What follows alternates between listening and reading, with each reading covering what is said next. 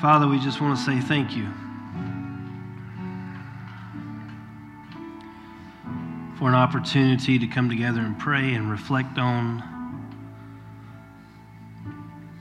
the fact that you have done everything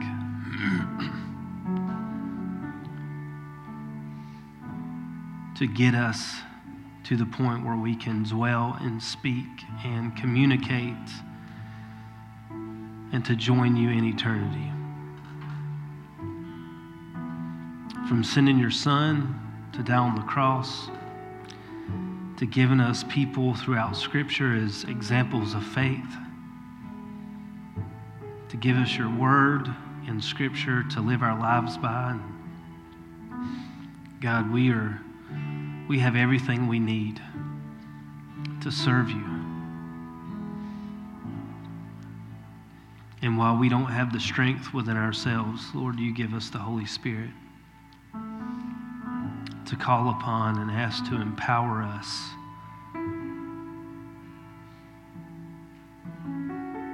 To free us from sins and addictions, to give us the words to say to represent you well, to be able to proclaim the message of the gospel so that other people can know who you are. Jesus, thank you for providing a way so that we can sing things like this song. That one day we can look forward to joining you in eternity. We can look forward to being in heaven and to experience all those things that we read about in Scripture. God, thank you for that possibility. Without you, it's impossible. But God, with you, all things are, impo- are possible. So, Lord, we pray that you would be with us today. Be with our brothers and sisters who aren't able to be with us. Strengthen them. We pray especially for John and Betty Bruce. Lord, lift them up physically and spiritually this morning. God, we ask that you would watch over us and guide us. And in this moment of worship, help our hearts and lives to be open to you so that you can change us and mold us into the men and women of God that you've called us to be. We love you. We thank you.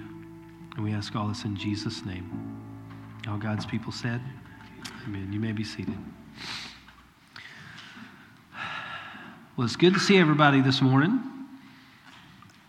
We are still in the book of Daniel, so if you want to turn to chapter 3, that's where we are today. It'll be on the screen as usual. There's a phrase called sticking to your guns. It's a little dated.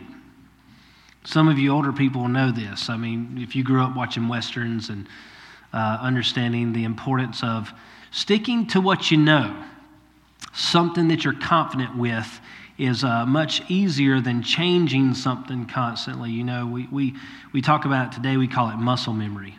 Um, a lot of athletics promote that, just doing repetitions of stuff. But sticking to your guns is very important. It's a character trait that you don't see a lot anymore, especially in our day and time where we live in a culture and society that is constantly bombarding us with messages of change changing the way that we look at politics, the way that we look at culture, the way that we look at sexuality, the way we look at morality in general. Everything is just constantly bombarding us with change. And, as Christians this morning, I want to talk about this with you because I think this goes great with our passage of Scripture, but also you're living in a day and time where it's very important that as individuals, you know beyond a shadow of a doubt what you believe in, and that you stick to it and you don't let anything else in this world sway you, persuade you, move you, shift you, shape you in any way, but you stick to those guns till the bitter end. Now, you got to be careful in this, all right? Now, I'm, I'm one, I always like to throw in disclaimers, okay? My wife fusses at me. She says, I don't do this. I think disclaimers are good because there have been people in the past who like to take things and you say, okay, well, we're not changing anything. We don't change nothing, which sounds cool until realizing that a lot of the things that we cling to aren't necessarily that important. You with me this morning? Now, I'm saying this because there is a difference between biblical truth and the understanding of scriptural doctrines that you should cling to and you should stick to and never allow yourself to be moved on. And then there's a big difference between that and, you know, personal preferences, personal convictions, things that have been promoted from people in the past that may have worked for a time, but maybe like aren't necessarily relevant anymore.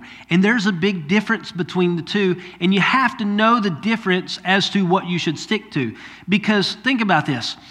If you are someone who screams about everything, how important is everything to everyone around you?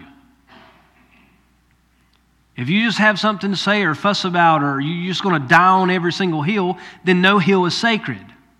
You with me? Like so for, so in order for your beliefs, in order for your, your voice, in order for your where you stand to have relevancy and also just authority in general, you have to understand that there are certain things that, that are hills that we should die on when it comes to our faith in Jesus Christ. And then there are other things that we just realize through spiritual maturity over time that this isn't as important as people have made it, or it isn't as important as I thought it was.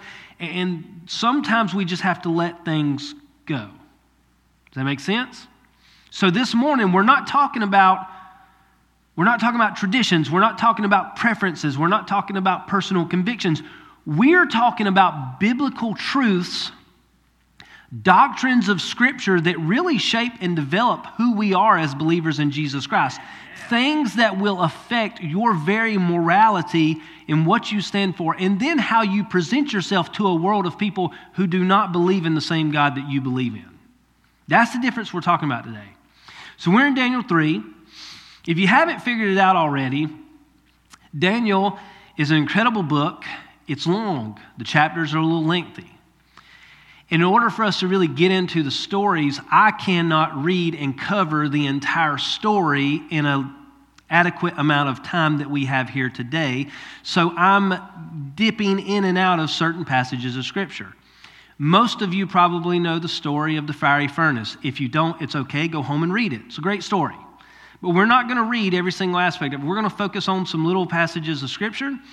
We're going to pull some things out of those passages that I feel like apply to us in our daily lives that we can really take and use in our Monday through Saturday life in living in the culture and world that we live in today. So, Daniel chapter 3, verses 4 through 7.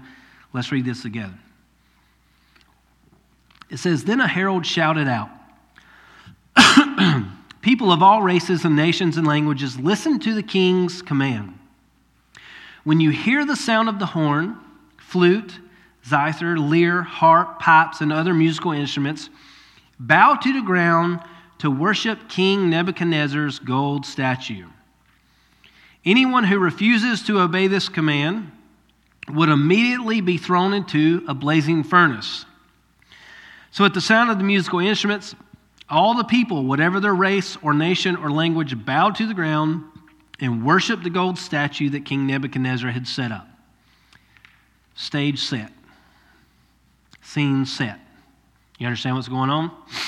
Let's skip to verse 12.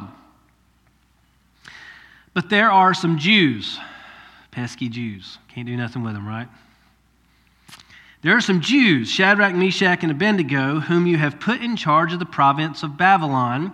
They pay no attention to you, your majesty. They refuse to serve your gods and do not worship the gold statue that you have set up.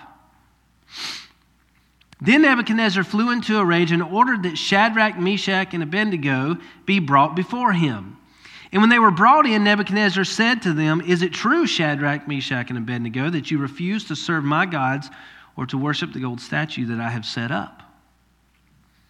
I will give you one more chance to bow down and worship the statue I have made when you hear the sound of the musical instruments. But if you refuse, you will be thrown immediately into the blazing furnace, and then what God will be able to rescue you from my power. Shadrach, Meshach, and Abednego replied, O Nebuchadnezzar, We do not need to defend ourselves before you, which is a really bold statement. Nebuchadnezzar is, without a question, the most powerful human being on planet Earth at this time. There's nothing at his disposal. Even Scripture says that God had given him dominion over all people and even the animals of the earth. I mean, he is the most powerful man. And they look at him and they look him in the eye and say, We don't need to defend ourselves before you. If we are thrown into the blazing furnace, the God whom we serve is able to save us. He will rescue us from your power, your majesty. But even if he doesn't, we want to make it clear to you, your majesty, that we will never serve your gods or worship the gold statue that you have set up. You look at this story and you look at these three young men, you're looking at three individuals who have made up their mind to serve God no matter what. So, point number one this morning I want to remind you that God's truth sometimes takes a while to sink in. It's very important. Think back to chapter 2 when we talked about Daniel last week, when Nebuchadnezzar has a dream and he requires all the magicians and the enchanters and the astrologers and all these people to come in, all these wise men. He brings them in and says, Tell me what I dreamed and tell me what the dreams mean. And if you don't, I'm going to tear you apart and I'm going to have your houses brought down into piles of rubble. And in the midst of all that, it is Daniel and Shadrach and Meshach and Abednego who engage in this, this act of prayer to seek God's face, and God reveals truth through these three young men. And, and it doesn't mention Shadrach, Meshach, and Abednego very much because that particular passage was more focused on Daniel. But Shadrach, Meshach, and Abednego were prayer partners in that whole event. Like they were praying with Daniel as well. And in chapter 2, verse 47, Nebuchadnezzar makes this statement Truly, your God is the greatest of gods, the Lord over kings, a revealer of mysteries, for you have been able to reveal this secret. Now, think about this. Nebuchadnezzar has this moment, this experience where he is revealed truth. He understands his dream is significant. He knows that it means something. He's looking for answers, and no one has the answers for him except for the one true God who Daniel represents well and reveals him and says, The one true God revealed this to me because he wants you to understand what's in your heart. And so, in that moment, truth is revealed, but it takes a while for God's truth to really sink into individuals because we don't know exactly how long this is from chapter 2 to chapter 3. But apparently, enough time has passed for Nebuchadnezzar to forget what happened with his dream and who the one true God is and the Lord over all kings and everything that he said back in chapter 2. And now he's saying, and then what God will be able to save you from my power. It's a very interesting thing. You know, we've talked about this in times past. Um, I'm very privileged today to have uh, several of my youth over the years, you know, sitting in, in here and helping out with ministry and doing things. Um, it's a huge privilege. And it's always amazing because Greg and Jody and I have talked about this because over the years, you have these experiences where you where God speaks and moves and these amazing things happen and you see it and you know it and you know that it's true. And there's just a few things that's happened in my life where once those things happen, like I've said, like from that point on, I could never, with a clear conscience, go back and live without being a follower of Christ. And there's moments where I can remember when I was called to ministry where I could never, from this point on, go back and live and work a secular job and not be in the ministry and not be living in sin.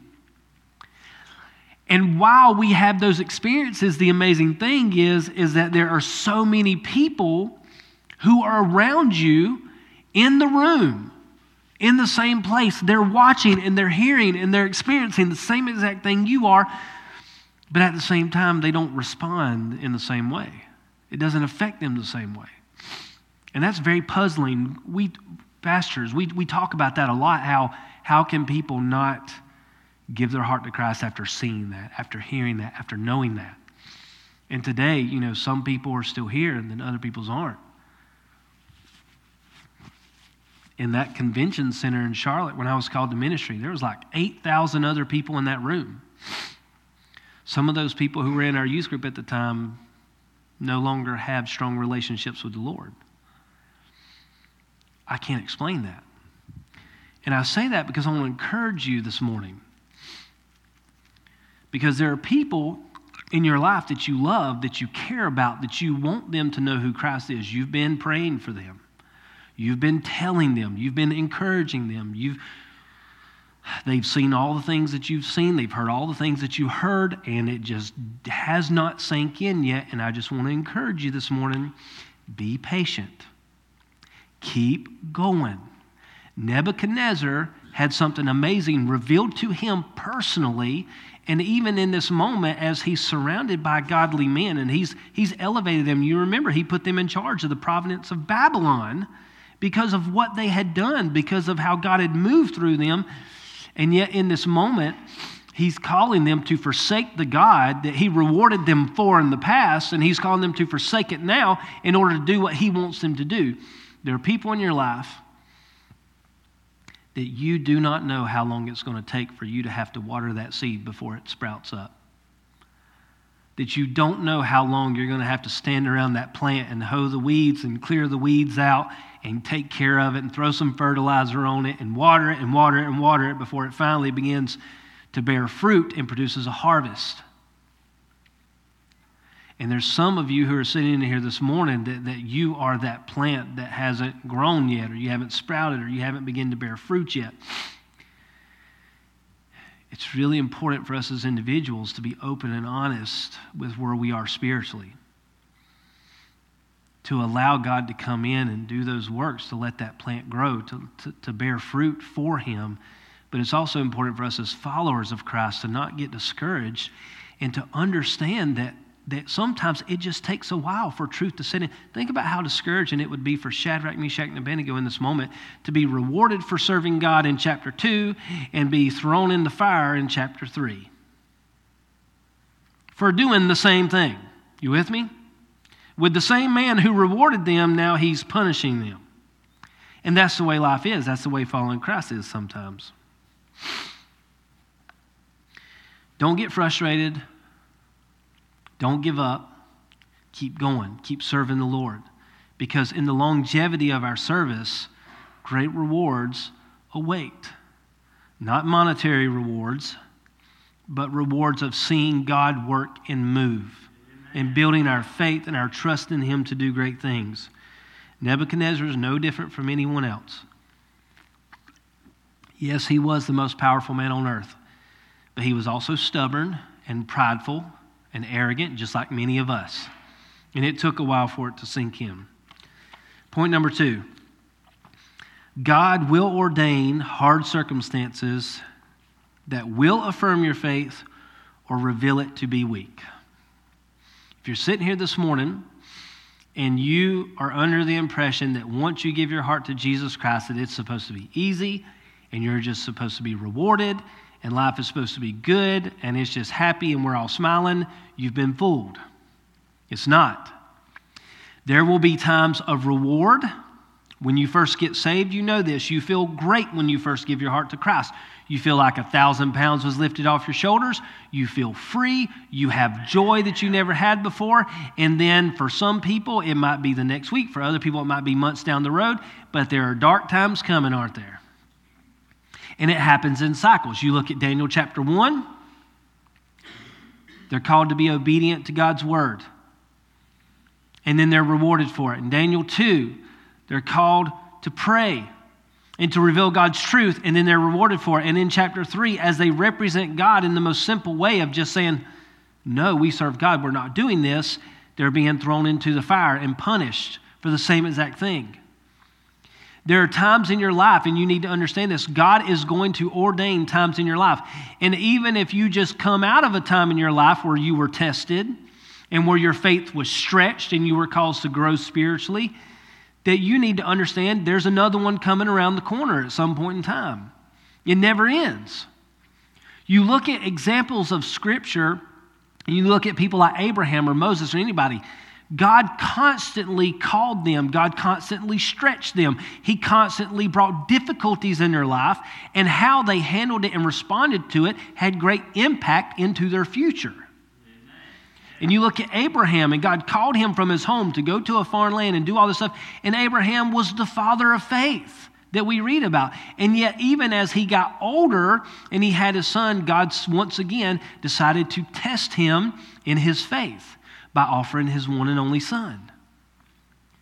Do not think that we are any more special than the people in the Bible that we live our lives from their examples.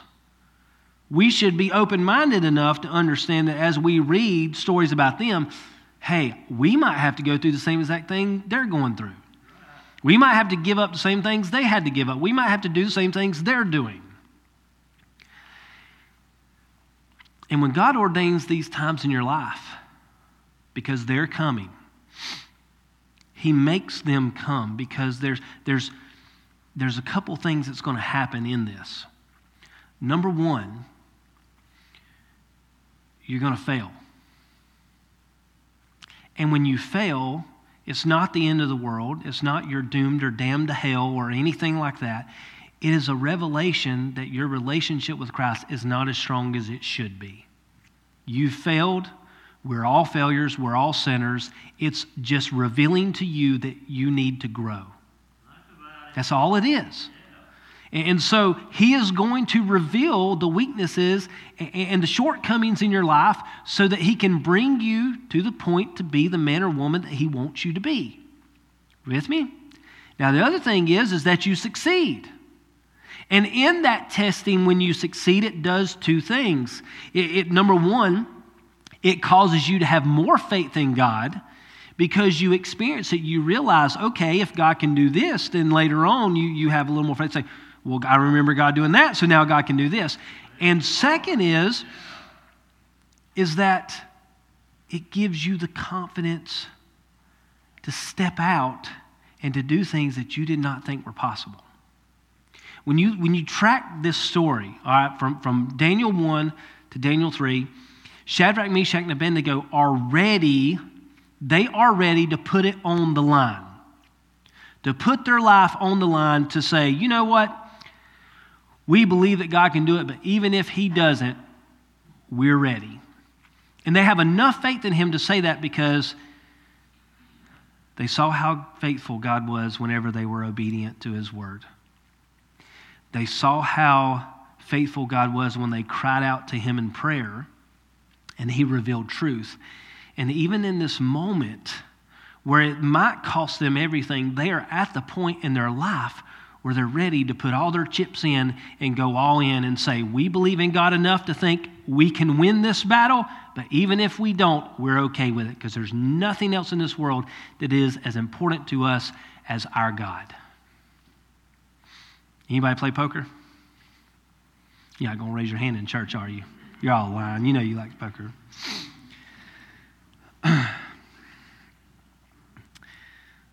There's some people in this room right now that I was involved in a poker game with. I'm not going to call them by name. And one of them's really good and one of them's really terrible. Now, the one that's terrible has a horseshoe the size of Texas, you know where. And I've tried to get them for years to play the lottery, and I can't talk them into it yet. They literally win everything. Everything, if they don't know how to play, it doesn't matter, they're still going to win. So everybody else loses all their chips. We're on the outside and we're all watching these last two people play. One of them's terrible, one of them's pretty good. And the one that's good has all the chips, and the one that's terrible has like five chips left. And as we watch them play, the one that was terrible had absolutely nothing to lose. All right? And the one that was winning was just like, okay, this is fun. Like, let's just get this thing over with. And he just makes the person with five chips go all in. And for like 13 straight hands, the good poker player forces the other one all in, to try to win the game and eventually take the game from them. And for like 13 straight hands, the person, like, because once you go all in, I mean, think about this. You go all in before the cards are even turned over, like on the ante. You just go in on the ante before the cards are even turned over. There's nothing to lose. You don't play. It just works out like the way it's going to work out. So they just like start flipping over the cards. Nobody's playing. It's all said and done before the cards are even turned over. In 13 straight hands, the one who had absolutely no idea how to play poker won 13 straight hands and ended up beating the person who didn't. They had nothing to lose. When you look at our lives as people, there's a big problem in our culture Okay, and I'm going to say this is a problem, and this is for all of us. It's not just for certain individuals. This is for all of us. Anybody ever heard the second of, I want to see Jesus, but I'm not ready to meet him yet? Like I want to go to heaven, just not ready to go today? that, that's a common saying. And while that saying gets some smiles, and while it's very understandable, because I think if we were all honest, like it would be really hard to like just go today. Like right now, not get to tell anybody bye. If like we were all saying, okay, Jesus, come right now, it'd be like it'd be a little hard to think about, right? But the attitude of our hearts as followers of Christ has been so soft to the concept and understanding of what God requires of us that we really miss how important this question is to ask ourselves and to know the answer to. Because if I ask you today, are you ready to meet Jesus right now? Like, do you, like, whenever I say we're all going to heaven right now, how many of you get excited? And then how many of you feel the butterfly in your gut saying, I'm not ready to go right now? Whether it's because of sin in your life or there's still things you want to do or experience or you just not ready. And we talked about it this morning in the first service if your attitude is, I want to go to heaven, I just don't want to go right now, you could be 150 years old. And if that's the attitude of your heart, that attitude is going to carry. It don't matter if you were 500 years old. Until God changes the attitude in your heart, you're never going to be ready to meet him. And this is the thing about God and heaven that we need to understand as believers is that the whole point of this, the whole point of what we do, the whole point of church, the whole reason why we're here is to reunite us with our Father in heaven. That's the whole point. And so many people talk about heaven like, oh, I can't wait to go to heaven and see Uncle Bobby or Mama or Daddy or husband or wife or kid or, you, you know, it's like, and those might be some great benefits of being there one day, but the whole point of you having eternal life is not to see someone that you lost, but to see the God who you've never truly got to know for who He is. And that should be the passion and the cry of our heart. And that's the reason why we as people have a hard time of saying, Yes, I'm ready to go to heaven right now. I want to go see Jesus now. That is not in a lot of people. And when you look at Shadrach, Meshach, and Abednego, and you look at this whole issue with Nebuchadnezzar. And he asked them, he says, and this is, this is really funny because he, he brings them in. Now, think about this. Uh, initially, the command was that everyone's going to bow down and you're going to do this or you will immediately get thrown into the fiery furnace. But were they immediately thrown into the fiery furnace? Mm-mm. They were brought in, they were talked to. They were given the option of option two. Okay, I'm, I'm going to give you a second chance to think this over and do this. And this is the reason why Shadrach, Meshach, and Abednego, when you look at their attitude in this moment, it's like, whoa, Nebuchadnezzar, like, and you look at the way that they address him. This is important. They were never rude to him. They never looked at him and said, You're an idiot. I don't believe what you believe. I don't care. God's going to save me. They didn't do none of that. They were like, Oh, Your Majesty, we have no need to defend ourselves before you. Not because we don't respect you, Your Majesty. Not because we don't believe that God has ordained you to be in the position in Your Majesty. Like you look at the way they responded, everything, they constantly referred to Him as Your Majesty. They did not defy Him. They did not disrespect him in any way. It was the simple fact of This line is too far, and we will not cross this line, Your Majesty. And we believe that our God can save us, but even if He doesn't, we will never do this. We don't need another chance. There's no need for you to call the musicians out to play another tune for us to do this because it's not going to happen.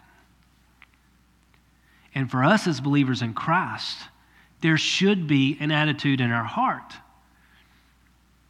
to where we come to the point to where we say, I am ready to meet my God. I'm ready to meet my Savior. You know, Paul said for, to live is for Christ and to die is to gain. There's an understanding that as long as he lives, he's living for Christ, and if he dies, then he gets to gain everything. And that's an attitude, that's a mindset that needs to change in most of us as Christians in America. That we're not just believers because it's convenient or because we just like, yeah, it's the right thing to do, or yeah, you know, it's being a Christian's beneficial. No, like we're believers in Christ because we believe that God is everything. And I will not only give up everything in my life to serve Him, but I will deny anything that you can offer me. Think back to last week. They said, you know, from chapter one, it could have cost them their reputation from the very beginning by not going ahead and eating the food that they were supposed to eat, but they held out to honor God's law. In chapter 2, Nebuchadnezzar offers them everything, and Daniel says, I don't want what you have, you keep it. I'm telling you this because God has revealed this to me so that you would know truth and know what's in your heart. And there's nothing that they could gain, there's nothing that Nebuchadnezzar could give them, and there's nothing that Nebuchadnezzar could take away from them that's going to make them move on where they stand in the decision that they've made. And therefore, there's no need to play the music to do round two. And as believers in Christ, there should be an attitude in our heart to meet God.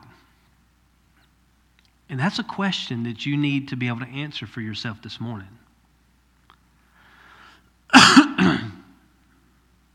Am I okay with meeting God right now? Does it make me excited to think about meeting God right now? Or does it make my stomach churn because of maybe there's sin or maybe there's other things that I want to experience or, you know, I'm looking forward to things in life? And look at me. This is, this is important. If you can't answer that question with confidence this morning, it's not because I'm wanting to throw rocks at you or fuss at you. This is a question that we all have to resolve in our own hearts and we have to come to terms with.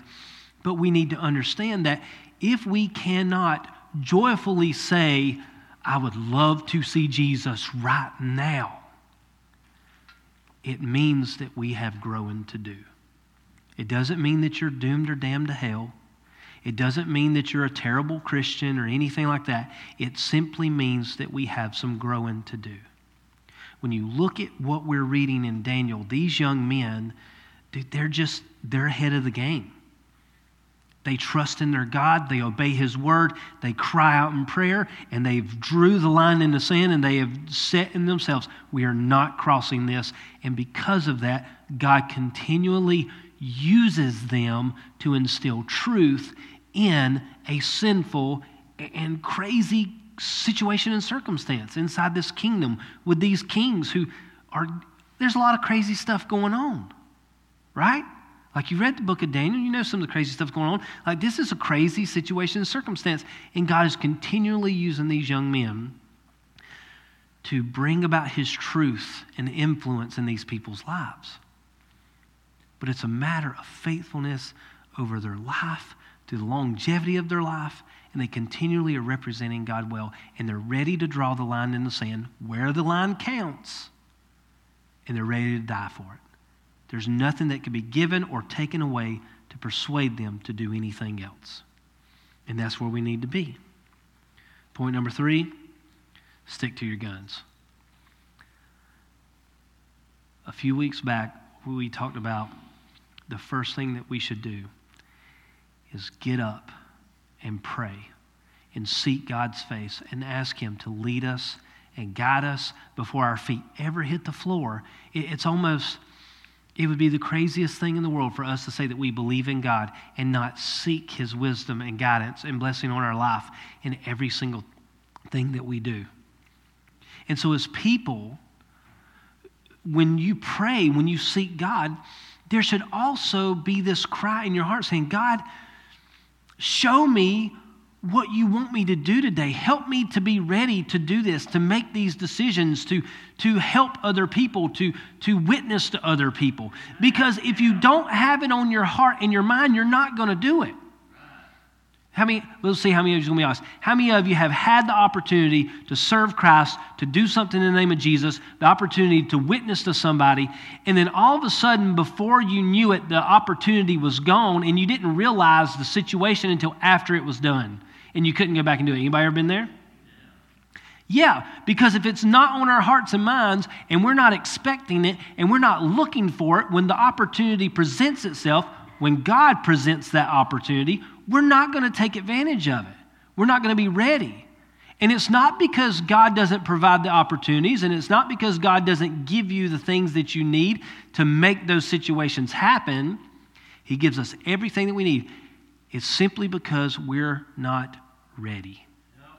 We need to stick to our guns. We need to have our minds made up before your feet hit the floor and you go out of your home to live your life Monday through Saturday, it needs to be in your heart and on your mind that you are going to serve God. And you're living in a day and time where our culture, our country, is pushing the envelope. The agenda is to change. The agenda is, is to be open minded. The agenda is to question morality, to question sexuality, to question gender. Everything is on the table. And if you can't see it, you're crazy. Everything is on the table. Everything's open for discussion. Everything is open for the ability to be able to change the definition of what it means and what it says and what it represents. And if you don't think that in your life and in your relationship with Christ, that there's not going to be a time where you're going to have to draw that line in the sand and you're going to have to say, no matter what you give me, no matter what you take away, even in my own life, I'm not going to cross this line. And there's no point in you calling, calling the musicians out for round two. I don't need a second chance. The, mind's already made up. And we have a hard time understanding that because we don't face this in our, in our lives every day. But if you know anything about foreign missions, if you know anything about the global church, there are people around the world every day who literally have to make the decision of whether or not they're going to give up their life in the name of Christ. And it sounds cheesy, and you've heard a hundred people say it, but I'm telling you guys, if you don't think that, that the need for us to be ready, to draw that line in the sand and know what we're willing to serve Christ for and what we're not, we better open our eyes and be ready. Because it may, it's going, you know, over the years, it's cost relationships, it's cost friendships, it may cost jobs, it may cost retirement, it may cost you a lot of things, and one day it may get to the point where it may cost you your life. And that's why, as believers in Christ, we need to sit down and say, God, I'm not ready yet.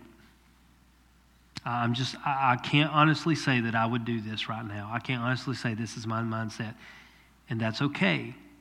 But we should be crying out to God and say, God, help me to be ready if the time comes.